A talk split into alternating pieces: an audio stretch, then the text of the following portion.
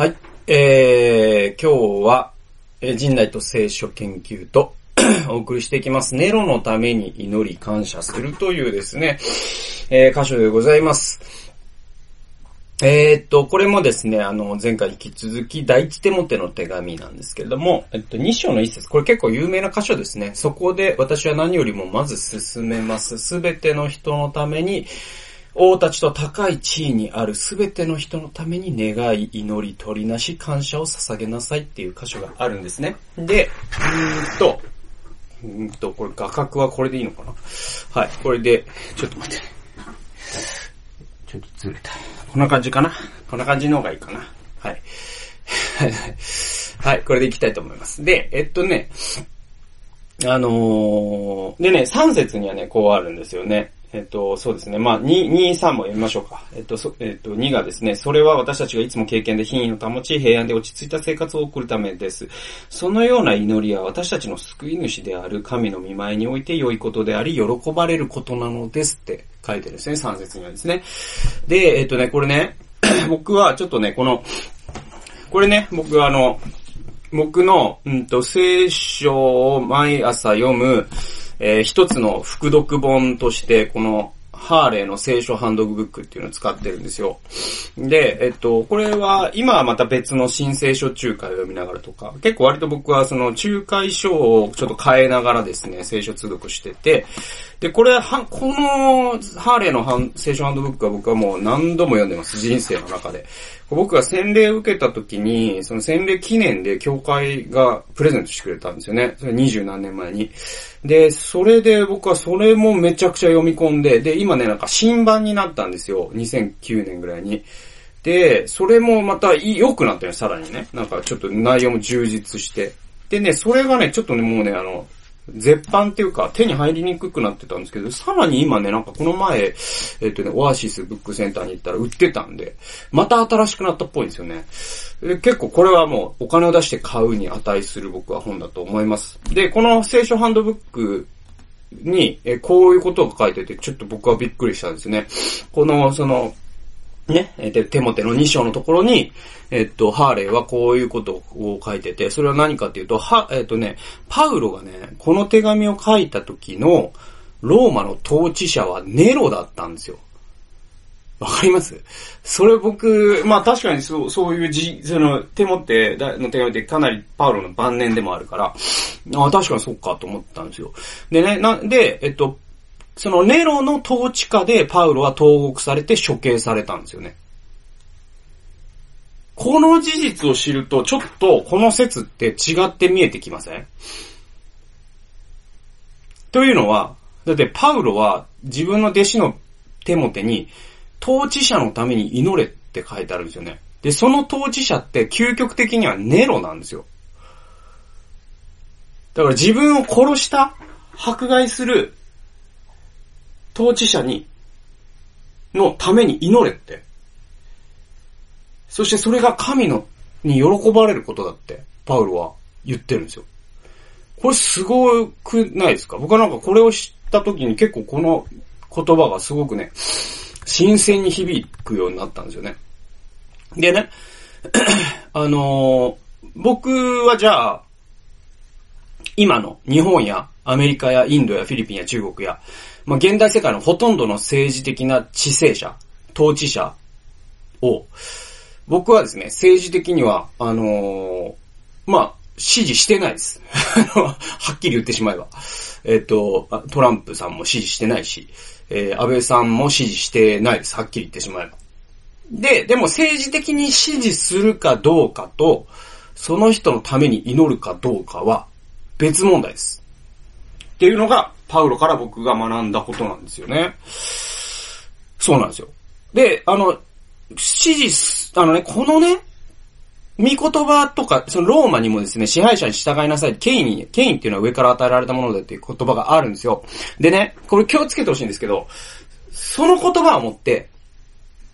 今の政治家、安倍政権を支持すべきだとか、トランプ政権は神から与えられた政治家なので、これは支持すべきだっていうのは全然結論として正しくありません。えっと、支持するかどうかはあなたが考えてください。っていうのは、聖書的に正しい政党なんてないです。ないです。で、えっと、クリスチャンだからこの政党を支持すべきなんていうものもないです。で、僕はクリスチャンとして、えっと、安倍政権を支持してません。だけど、クリスチャンとして安倍政権を支持する人がいても全然いいです。で、大事なのは、どちらの政党を支持するかしないかではなくて、あなたが自分で考えて出した結論かどうかということの方が大事です。だから何も考えずに安倍政権に反対している人と僕は意見が多分実は違う。よく考えて安倍政権を支持している人と僕は割と近いところにいると思います。大事なのはよく考えることです。はい。で、よく考えて自分の政ね、えっ、ー、と、支持する政党なり政治家を選ぶという行為こそが、政治家に緊張感を与えて世界を良くしていくからですね。はい。で、よく考えずに支持するというのをやめてほしいです。で、よく考えずに、えー、反対するっていうのもやめてほしいです、僕は。はい。で、うんと、ちょっと話、それましたけれども、うんと、だからね、えっと、ローマ書とか、ここを引いて、えっと、今、この統治している日本の現体制というものを、ステータスクオって言うんですけど、英語ではね。これは正当なもので、これに反対するのは非聖書的なんだっていう教えを導き出すっていうのは、聖書の解釈として完全に間違ってます。で、えっと、あのね、えっと、まあ、いろんな理由があるんですけど、まず、あのね、新約聖書に、新約聖書ってローマの統治下で書かれてますよね。で、えっ、ー、と、ユダヤの王様はローマから送られてきた非統治者というかね、ローマから出張してきた人たちじゃないですか。ヘロデ王とかもね、ローマから選ばれた傀儡政権じゃないですか。だからまあ、究極的な統治者は ローマなんですよ。はい。で、新約聖書に、ローマ帝国をあからさまに批判するようなことは一切書かれてません。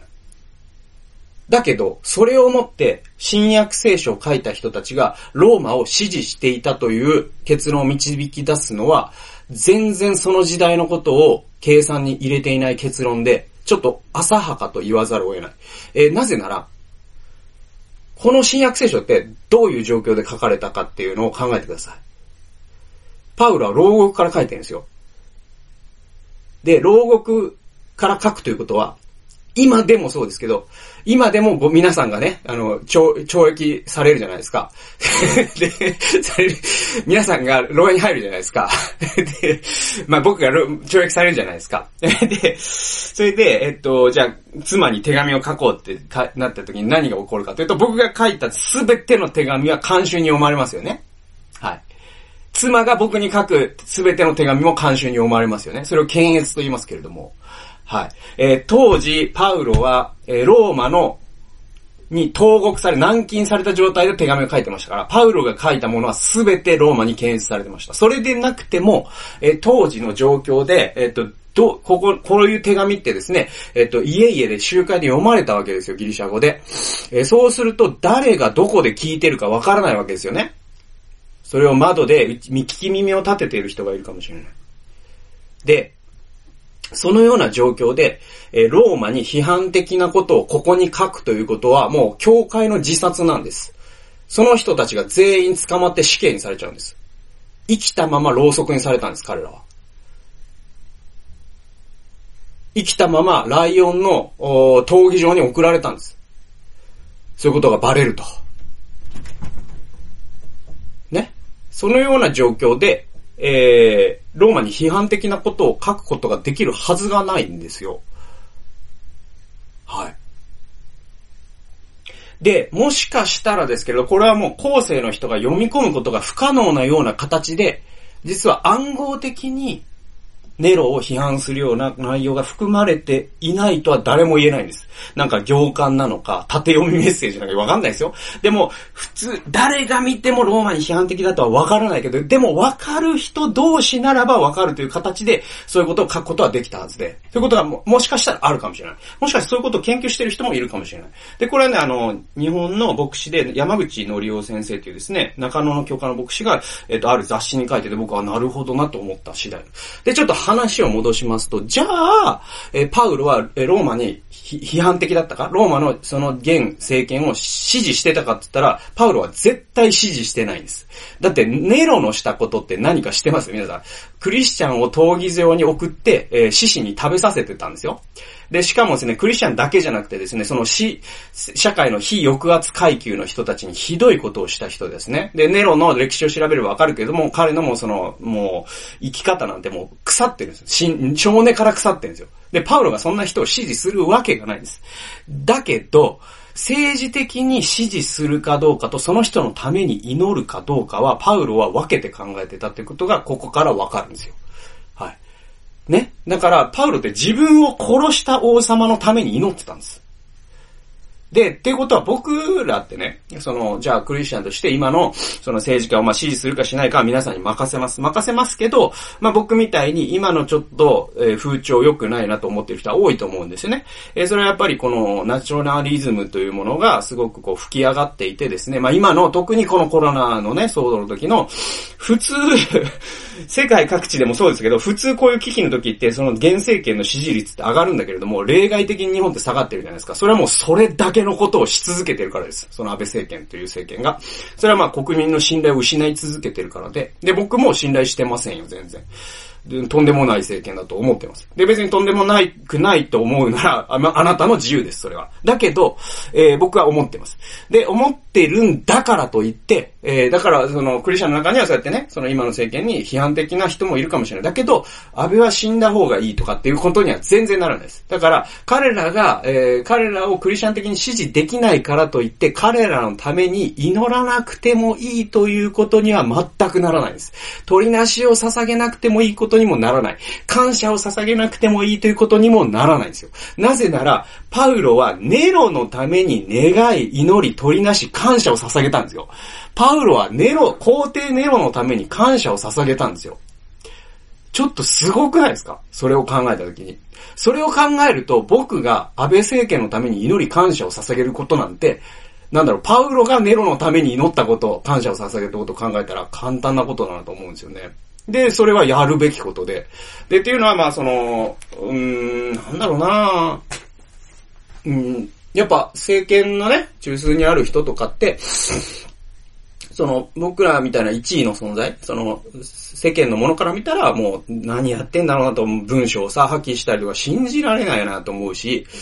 えー、まあ、このね、コロナの対応を見てもですね、本当に決定も不透明だし、なんかこう、東京オリンピックをさ、その、ギリギリまでもやりたいという、そういう意図が見え隠れするしね。なんだろう、人の命よりオリンピックをして電通を設けさせることがそんなに大事なのかとかも腹立ってきますよ、それは。だけど、なんだろうなやっぱね、なんかそこに、じゃあ自分がそこにいたら、自分がじゃあ、じゃあ、なんだろう、その、その経産省の官僚だったらどうだろう。自分が内閣の、その、首相官邸の職員だったらどうだろうって考えたときに多分今彼らがやってること以上のこと僕できないと思うんですよ。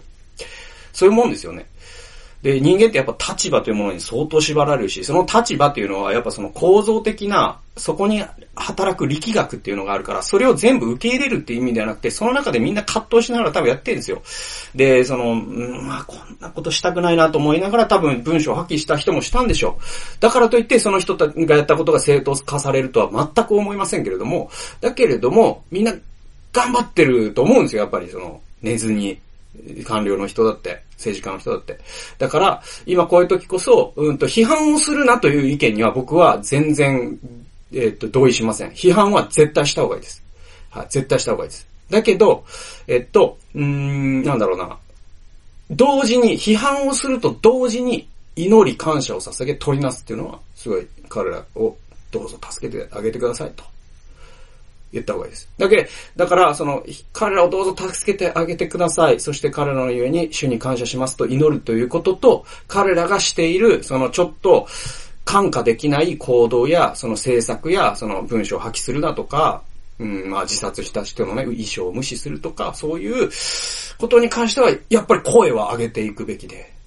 だからそれって実は矛盾しないんですよね。パウロの中でも矛盾してなかったと思うんです。パウロはネロのために感謝し、祈りを捧げなさいって心から言うと同時に、ネロがやっていることに対して非常に鋭い批判を、多分、公には、えっ、ー、と、伝わらないような形で絶対してたはずなんです。してないとはどう考えても、パウロという人の人格と彼が普段から言ってることとネロがしてたことを考えると、そうは考えられないんですよね。はい。で、えっと、まあ、イエス様は、まあ、それを本当に公然と言うという仕事をしたから、まあ、実際処刑されたんでね。その、現体制に対しても公然と批判をしましたからね。で、それが預言者たちの生き方だったんで、だから預言、その現体制のために批判をするってことはし続けましょう、クリスチャン。それそれが社会を良くしていくことですから。で、今は批判をやめようぞ、ぜとかっていうのは、ちょっと僕は欺瞞に過ぎないと思います。確かに、どうでもいい批判はする必要ないですよ。どうでもいい批判する必要はありません。だけども、大事なことは声を上げ続けていくべきことで。だけれども、だからといって彼らのために祈り感謝をしなくてもいいということにもならないという。なこれがね、僕はそのネロのために祈り感謝するっていうのが、すごく僕にとってなんだろうな結構この何年かで結構バチンと心に来たデボーションの一つなんですよね。